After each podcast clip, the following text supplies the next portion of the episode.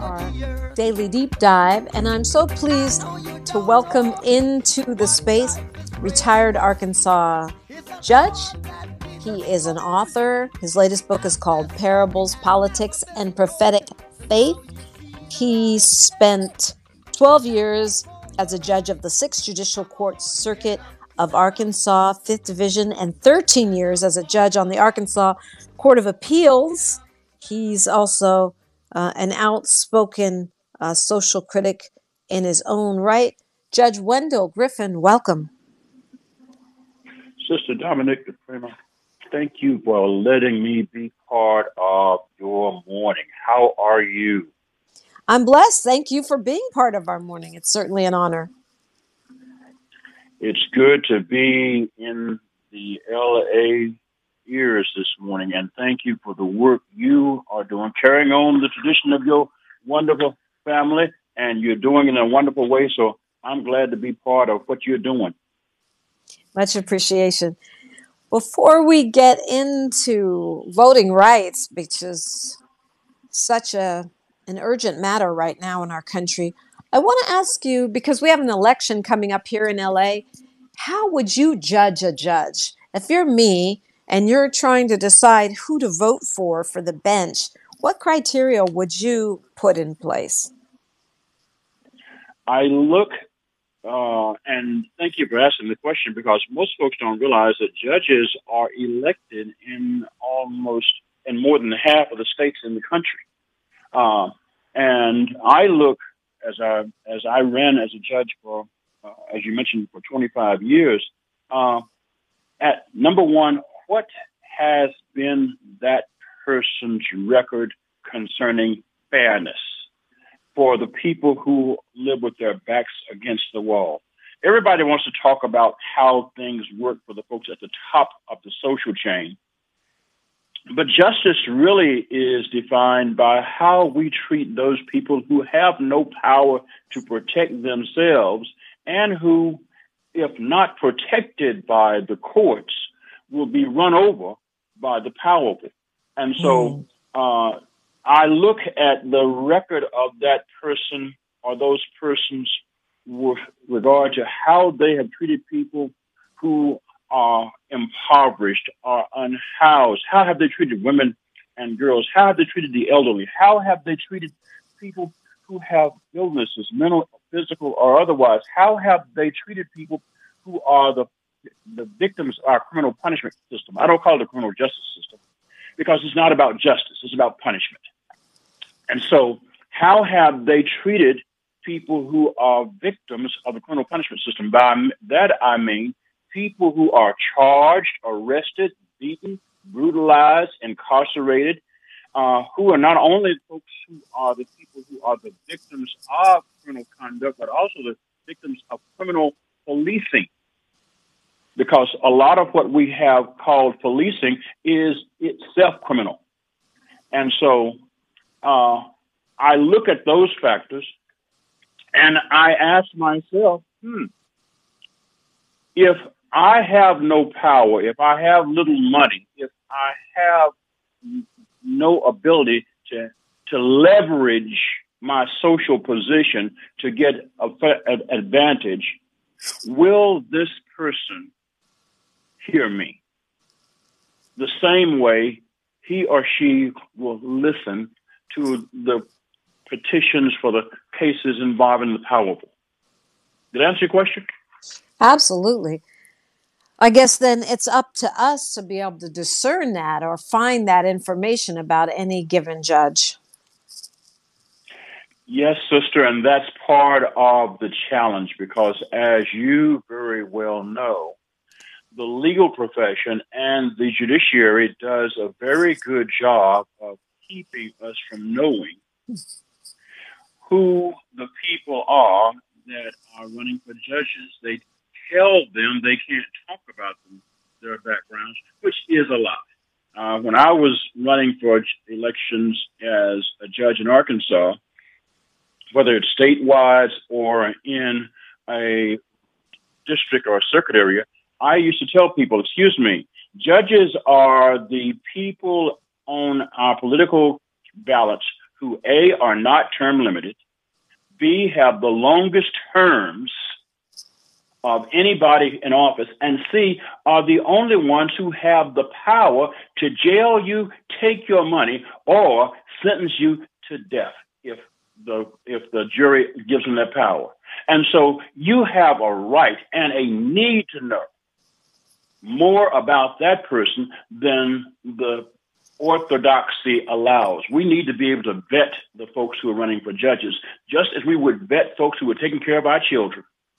Yeah, it's a great point.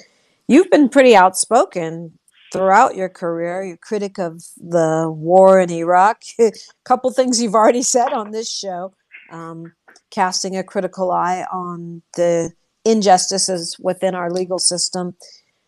How did that work for you as a sitting judge? Well, folks didn't like it. Uh, but I like to remind people that if you run for or if you're in a judicial position and you're working on popularity, you chose the wrong career path. Uh, you know, quite you know, referees and judges should not be playing to the bleachers. Mm. They should be they should be calling the plays. And the fact of the matter is, when judges are concerned more about their popularity than the principles of truth and fairness and justice, then injustice happens, and it happens dressed up in a black robe. Wow. Should judges be appointed rather than elected?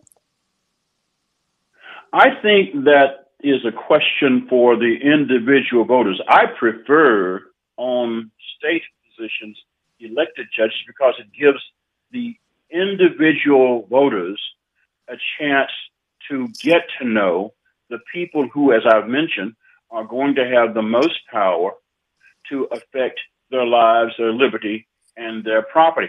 The problem is that that imposes, as you mentioned, an obligation on the part of voters to be discerning. And unfortunately, uh, judicial elections, like other elections, are now becoming more monetized. Yeah. Monetized. Uh, the notion of stealth money in these elections is very real. Big bucks. I mean, fascism has decided that if we cannot control justice at the ballot box. We'll, ch- we'll control it at the courthouse.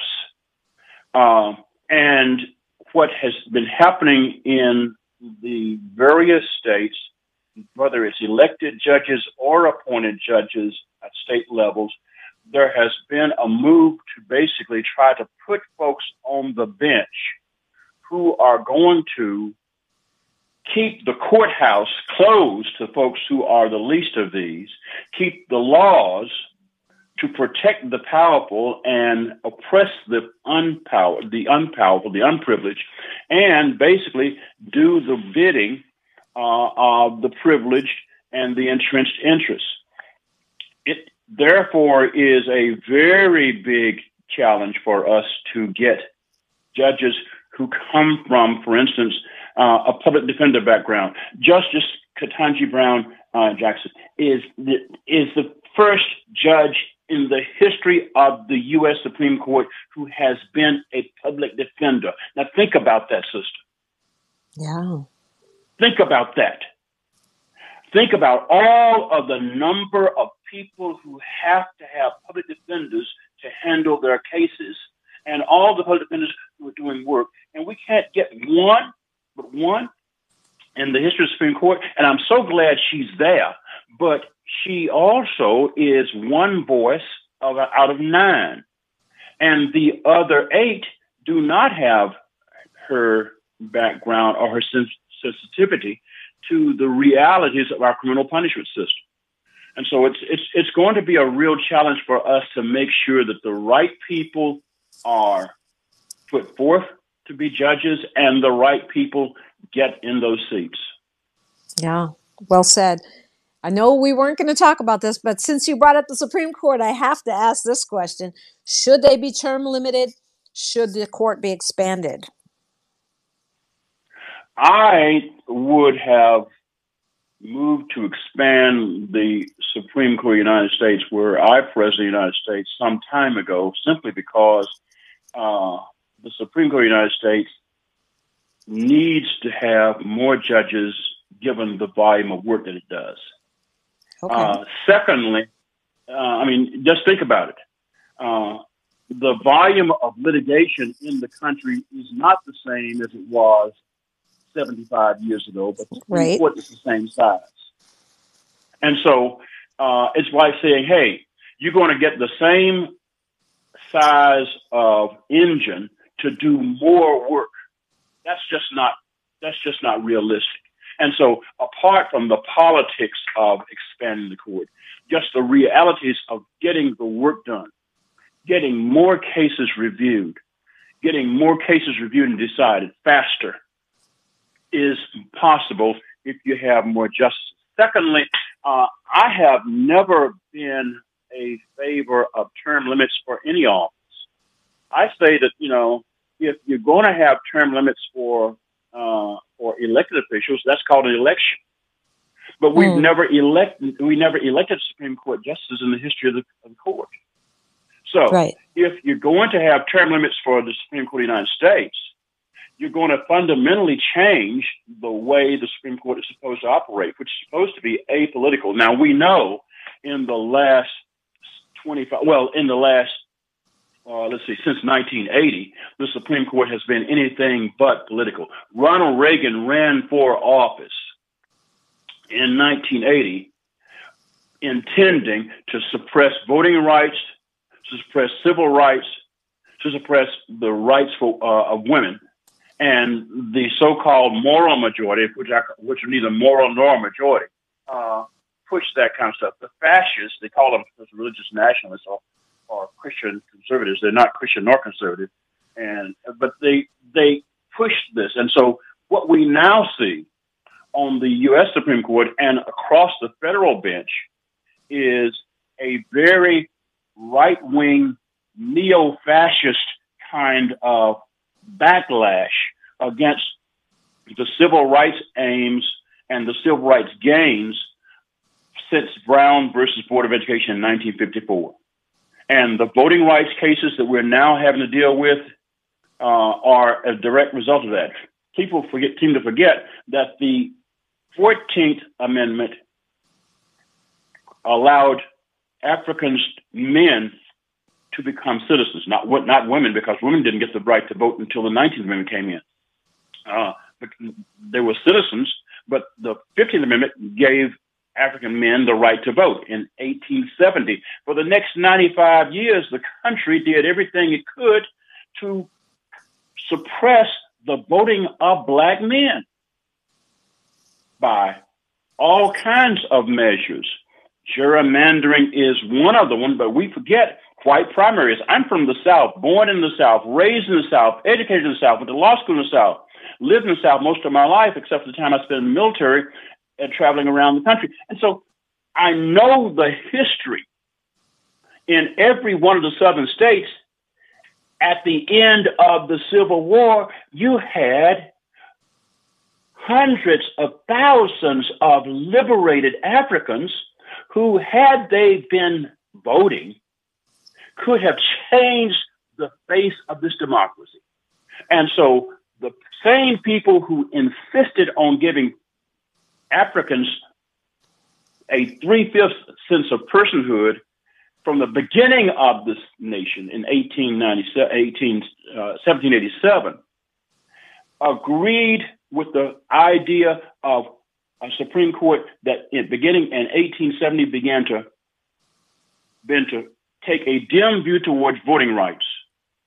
And in every way possible between 1870 and between 1870 and 1965, when the Voting Rights Act was passed, we who are Africans, Americans, basically saw the 15th Amendment, which gave us the right to vote, turn into a nullity. Mm. You had the right to vote, but you, I mean, it was a constitutional right, but it wasn't enforced. Because right. the Supreme Court wasn't enforcing it. And so the Voting Rights Act had to be happening. And we know the history. We'll talk more about that. We're talking with Judge Wendell Griffen, and we'll continue the conversation when we come forward. That was a great segue. Uh, we have a recent decision about the Voting Rights Act that could really be another brick in dismantling, in dismantling our rights in this country. We'll look at that when we come forward, only on KBLA Talk 1580. The station you turn to when you've had it up to here with cultural incompetence. KBLA Talk 1580. We are talking this morning with Judge Wendell Griffen. He's retired from the bench after 25 years as a judge. Also, an author, Parables, Politics, and Prophetic Faith, his latest book, and a pastor as well.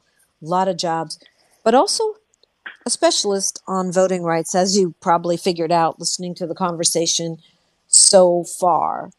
The um, a federal appeals court has basically weakened the Voting Rights Act with a ruling that would bar private citizens and civil rights group from filing lawsuits under a central provision of that civil rights law. This is the U.S. Court of Appeals for the Eighth Circuit. They found that only the federal government could bring legal challenges under Section 2 of the Voting Rights Act. For those of us who are not judges or lawyers, that may sound like a lot of jargon, but it seems to me, and from what I'm understanding, that this will almost nullify uh, the Voting Rights Act. Sister DiPrima, you have nailed it. You have nailed it. Uh, let me give a little context. As you know, the 1965 Voting Rights Act fundamentally opened the doors for black people who had been historically uh, kept from the polls to get to the polls. And we saw what happened. Uh, black folks began voting after the Voting Rights Act was passed, and we began electing black elected officials around the country. In the South, where I'm from, it began to change uh, the face of politics in some states, not nearly as much as it should have. For instance, my state still has not elected a black elected official statewide in the history of the state. Wow. But more, more people were elected from color of color, and the Voting Rights Act was because of that. Then uh, the as always the retrenchment began. In 2013, the Supreme Court of the United States issued a decision uh, called Shelby County of Alabama versus Holder. Eric Holder was the Attorney General, uh, and the Justice Department sued Alabama because they were doing voting rights violations. But the Supreme Court declared Section 4 of the Voting Rights Act, which required southern states or states that had a history of voting rights infractions to pre-clear to basically, before they did any change in elect, elections, they had to pre-clear those changes because they had a history of voting rights violations. The Supreme Court in Shelby County versus Holder in 2013 struck down the pre-clearance requirement. So all of it, boom, just like that, uh, uh, within a weeks after Shelby County versus Holder, we started having voter ID requirements, uh, all kinds of additional requirements photo ID requirements for voting. Now, the most recent change or most recent attack comes from, as you mentioned, the United States Court of Appeal for the Eighth Circuit. Now, this is the Court of Appeals in the federal circuit, federal judiciary that deals with several states in the middle of the country, starting with North Dakota, South Dakota, Minnesota, Nebraska, Missouri, Arkansas. Uh, these states were covered by the Eighth Circuit. Well, Arkansas, as you know, like every other state, had a, a, census in 2020. Every 10 years, we have a census. The year after the census, every state legislature has to redistrict, has to redraw their legislative district lines. In 2021, the Arkansas legislature redrew their lines and in doing so, they drew the lines to reduce the number of voting uh, of electoral legislative districts that would produce or would likely produce black legislators by by two ways. One is called packing, basically by congregating black voters in a in a one district where you had black voters that may have been two or more districts in large proportions. You shrink the black vote by putting them all in one district, so you reduce the ability of black voters to elect candidates of their choice in both those districts. The other one is called it's called crack, uh, cracking, where you have black voters uh, in a district segregated. You split them out, so you basically scatter them, put them in various districts that have larger percentages of non-black voters, so that the voting power of both the black voters in the larger districts or in the districts that's very compacted is diluted. The provision that covers that issue in the Voting Rights Act is called Section 2, which is in the Voting Rights Act to effect to govern the discriminatory effects of voting rights changes. For instance, what happened was in the 2021 change, the voters of Arkansas, the black voting population of Arkansas, was about 16%. But the the effect of the 2021 voting rights change, electoral ch- changes, was going to essentially re- reduce the power of black voters to about 11 percent. Mm. That was challenged by the NAACP, the National Association for Advancement of Colored People, and another private group, the Arkansas Public Policy Panel. And they had the data, but a federal judge, a Trump era federal judge in Little Rock, Arkansas, ruled that Section 2 of the Voting Rights Act could only be prosecuted by the Attorney General of the United States, by the U.S. Justice Department. Even though Section 2 had been used and had been upheld by federal courts for decades, this federal judge in January of this year said, no, Section 2 is not apply, is, cannot be used unless the Attorney General brings a lawsuit. And he gave the Attorney General of the United States five days to join the lawsuit. The Justice Department can't decide whether to file a lawsuit in five days. And when they didn't file a lawsuit in five days, he dismissed the voting rights case. Mm. The case goes to the U.S. Court of Appeals for Eighth Circuit. Judge, J- Judge Wendell Griffen, hold that thought. We are going to continue this very, very clear explanation after news, traffic, and sports on KBLA Talk 1580. She's reclaiming her time on KBLA Talk 1580. More First Things First with Dominique DiPrima when we come forward. Broadcasting live from Leimert Park, USA. USA. Welcome back to your home for unapologetically progressive radio, KBLA Talk 1580. We're talking with Judge, Pastor, and author Wendell Griffen, and he was breaking down the Voting Rights Act of 1965 and the major erosion of it that we've seen since 2013 Shelby versus Holder uh, with the dismantling of Section 4, which required states with a history of voter suppression to get approval in advance of making these changes that make it harder for Black people and poor people to vote we see the impact of that. We've seen it in the 2020 election. And even before that, with the reduction of voting places, longer and longer lines, all kinds of weird restrictions, um, voter ID, as he mentioned. Then he went on to talk about the recent Eighth Circuit Court decision regarding Section 2, which, if I'm understanding correctly, means that only the Attorney General, only the United States can bring a case uh, regarding the maps, the gerrymandering, the um, distribution of our votes. And that would be a huge change because agencies like MALDEF or the NAACP would no longer be allowed to advocate for voting rights with the courts.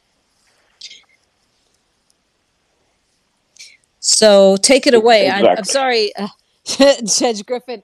I had to go uh, into news, traffic, and sports, but you were just getting a little deeper into what this means for Section 2. The Supreme Court of the United States has never taken the position that only the Attorney General of the United States can bring a voting rights violation case under Section 2. Now, let me be clear. Section 2 was added, was amended to the Voting Rights Act in 1981 to make it easier to bring a voting rights case by allowing you to prove a voting rights violation by what's called discriminatory effect, the impact of voting rights changes, instead of having to prove that a change in election practices was intentional to discriminate against protected people, black folks, Latinos, protected classes. In 1981, Congress amended Section 2 to allow a discriminatory effects test. And from 1981 until now, the Section 2 has been used by individuals and by advocacy groups, more more specifically advocacy groups, because these kind of cases are very, very labor intensive to challenge voting rights violations, and especially after the Supreme Court decided the Shelby County versus Holder decision in 2013, Section Two has been the way that folks have been trying to protect voting rights by, against violations. So now this latest decision by the Eighth Circuit, by three judges Eighth Circuit, that Section 2 cannot be used by the NAACP of our other advocacy groups or by private individuals, but only by the Attorney General of the United States, is a real setback to enforcing the protections against voting rights violations that are in Section 2 of the Voting Rights Act. If you knock down Section 2 of the Voting Rights Act and only allow the Attorney General of the United States to bring it, think about the fact that we are only three years away from the time when there was an Attorney General of the United States called William Barr, Bill Barr, and his predecessor mm-hmm. was Jefferson Sessions. Jeff Sessions had been an opponent voting rights. Donald Trump had been appointed voting rights. Please understand that these kind of changes, both Shelby County versus uh, Holder in 2013 and the case in Arkansas, that's the Arkansas NAACP versus uh, versus the Arkansas Board of Apportionment. Sarah Huckabee Sanders is the governor. We know who she is because she was Donald Trump's spokesperson uh, during the early part of his campaign. Tim Griffin is the attorney general. He was a vote cager for Karl Rove. Wow. Okay. and he's attorney general. And the third member of the Board of Apportionment is the Secretary of State, John Thurston. All three are Republicans. All three are pro Trump. And so they approved this 2021 voting rights uh, legislative redistribution map that basically shrank the ability of black voters to elect candidates of their choice. The disparity shows that Arkansas created some hyper connected black districts through packing and then cracked the remaining black voters to give them minimal impact. And so the NAACP and the Arkansas Public Policy Panel sought an injunction to prevent the Board of Apportionment from using the new VAP because of its discriminatory impacts. Now, this decision by the Eighth Circuit last week prevents that. The question is whether or not the full Eighth Circuit, the entire 11 member Eighth Circuit, will reverse that. We really are at a situation now where the future of the Voting Rights Act in Arkansas, in Missouri, Nebraska, Iowa, Minnesota, North Dakota, and, and South Dakota, seven states in the middle of the country, is in jeopardy. Please understand,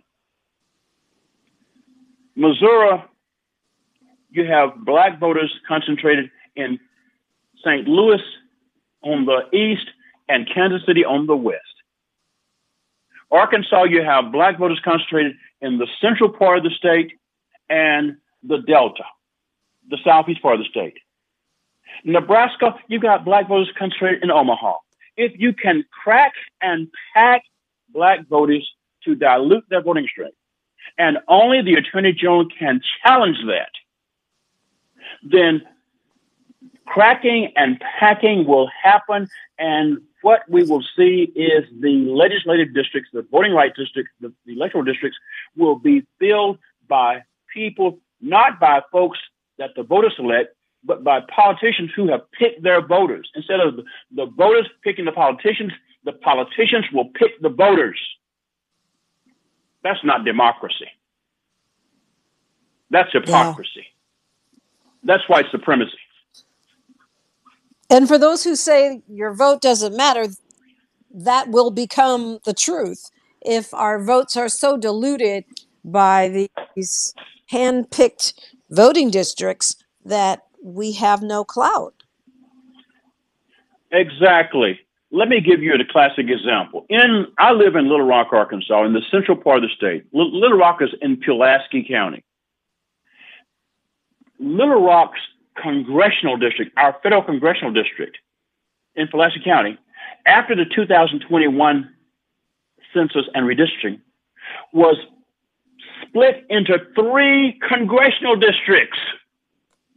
So, depending on where you live in hmm. one county, you may be represented by different people in Congress. Now, how they did that was by taking 25,000 white voters and putting them in the voting district and therefore diluting the effect of those black voters. This is what happens. Now, to your point, this is aimed at diluting the power of black privileged voters. It has the effect of doing that. And Section 2 says you cannot have a discriminatory effect, even if you didn't intentionally aim at diluting it. If the effect was diluted, you violated the Voting Rights Act. Hmm. So um, we're con- talking right now with Judge Wendell Griffen, and of course, this case will might end up in the Supreme Court. I'm going to get your thoughts on that, your thoughts on what we as voters, as activists, and change makers should know and do about this when we come forward exclusively on KBLA Talk 1580. More First Things First with Dominique DiPrima when we come forward. This is KBLA Talk 1580, where hate meets a scholarly match. Hey, hey. Lest we think this is only happening in Arkansas, or perhaps it is something esoteric that will be taken up by the courts, consider this right wing appeals court to consider Texas map and fresh threat to Voting Rights Act. 18 hours ago uh, in The Guardian. Georgia lawmakers hold special session to redraw voting district five hours ago. Um, the Wisconsin Supreme Court appears poised to strike down legislative maps and end Republican dominance just one week ago. New Mexico Supreme Court upholds Democratic drawn maps. Ohio Supreme Court dismisses redistricting lawsuits. Tennessee Senate maps ruled unconstitutional. Louisiana state legislative map goes to trial. Judge Wendell Griffen, take it away. You have called the roll, Sister DiPrima, because this is where the fight is being waged now. The reality is that in states across this country,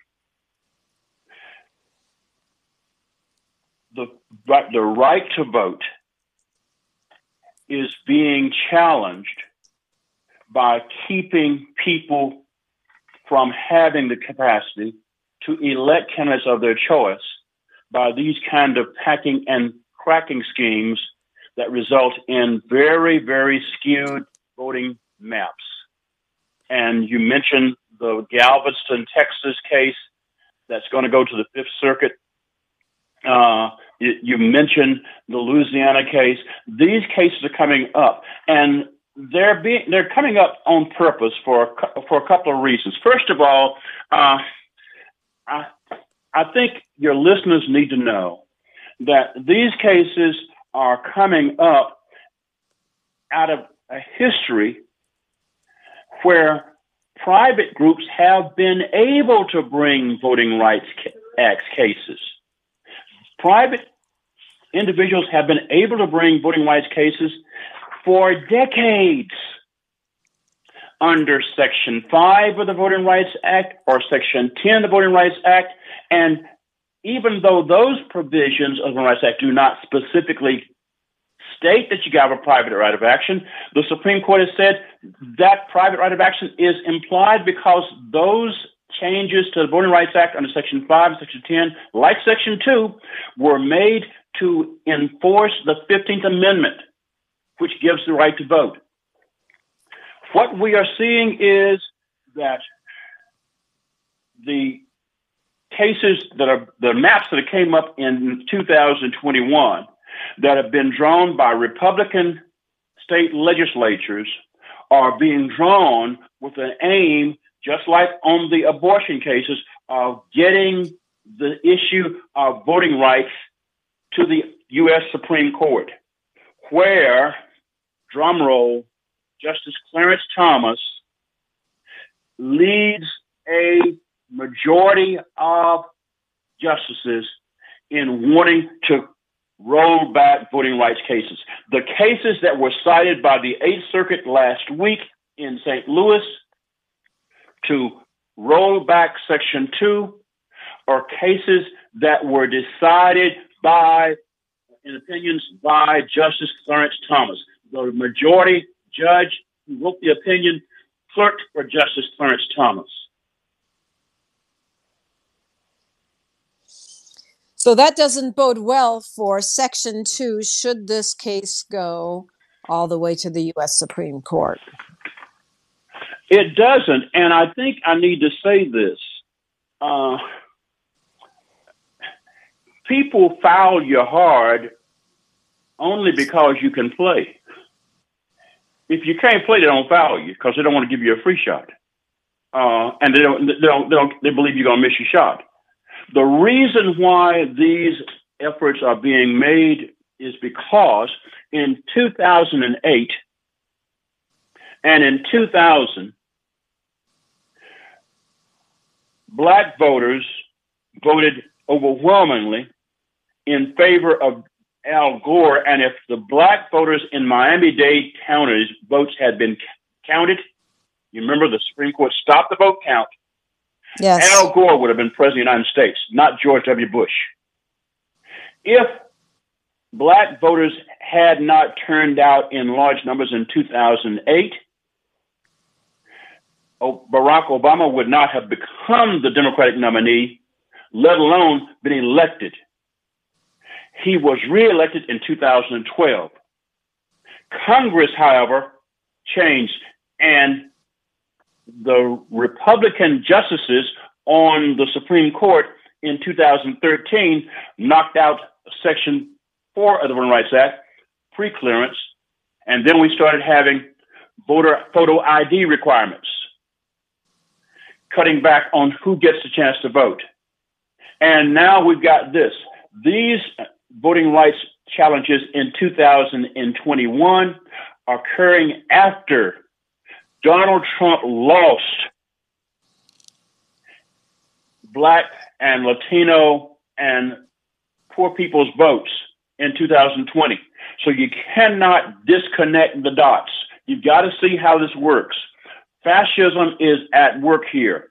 This is a deliberate effort to suppress the votes of people who would make this democracy live and keep it as a, let me just say it, not a democracy, but a hypocrisy.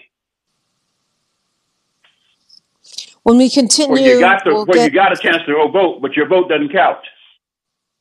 Indeed. Talking with Judge Wendell Griffen, when we come forward, we'll get his marching orders, some final thoughts on KBLA Talk 1580. Say the quiet part out loud. KBLA Talk 1580. Conversation continues right now, right now, right now with Dominique DiPrima on First Things First. A very illuminating conversation with Judge Wendell Griffen. Before uh, you give us your final thought, your marching orders, tell us how to track you and where to get the book. Thank you very much. Uh, the book I wrote with my good friend Allan Boesak from South Africa is titled Parables, Politics, and Prophetic Faith. Uh, you can find it online at your at Amazon or at Barnes and Nobles, or and I am encouraging folks to go to your independent black-owned bookstore booksellers because that money stays in our neighborhoods and moves around, you know, among our people. Uh, and so find a bookseller. You can find it online, of course, but find a local bookseller if you can, because it is available both online and in independent bookstores. If your bookstore doesn't have it, tell them you want them to stop. Parables, Politics, and Prophetic Faith by Allan Boesak and Wendell Griffen. It's just $21. Hey, you can't you can't pay your cable bill. You can't pay your phone, cell phone, cell phone bill uh, with that much kind of money. So you can get the book. Uh, it, it, hey, there's chapters, and I wrote two chapters about reparations. All right, I wrote a chapter in there about Haiti. Wrote a chapter in there about the issue of the insurrection. Allan Boesak wrote a chapter about, hey, let's look at South Africa uh, 30 years after Mandela gets out of prison and where is South Africa. So we're trying to bring the issues about what's going on in the world, as Marvin Gaye said so well, what's going on, but we're tying it to passages of scripture and saying, hey, let's read these passages in a way that illuminates what's going on with our reality right now. So that's how you can get the book, uh, and you can find me at, at I'm on Twitter at Judge Griff on on on, uh, on at, at X now, uh, or you can find my maybe my, my I have a blog, Fierce Prophetic Hope, because I've wrote another book titled The Fierce Prophetic Hope. You can also catch me on Facebook, Judge Wendell Griffen on Facebook. Um, and remember, spell Griffin with an E N because uh, my dad wanted it that way. G R I F F E N. He didn't want his name to be like a shoe polish name. It was Griffin shoe polish, so he changed it when he got out of the army to Griffin E N, would be right. Well, Judge Griffen, we have to leave it there because it is time for me to pass the microphone to Tavis Smiley. I hope you'll grace us with your presence once again soon, and thank you so much for being with us.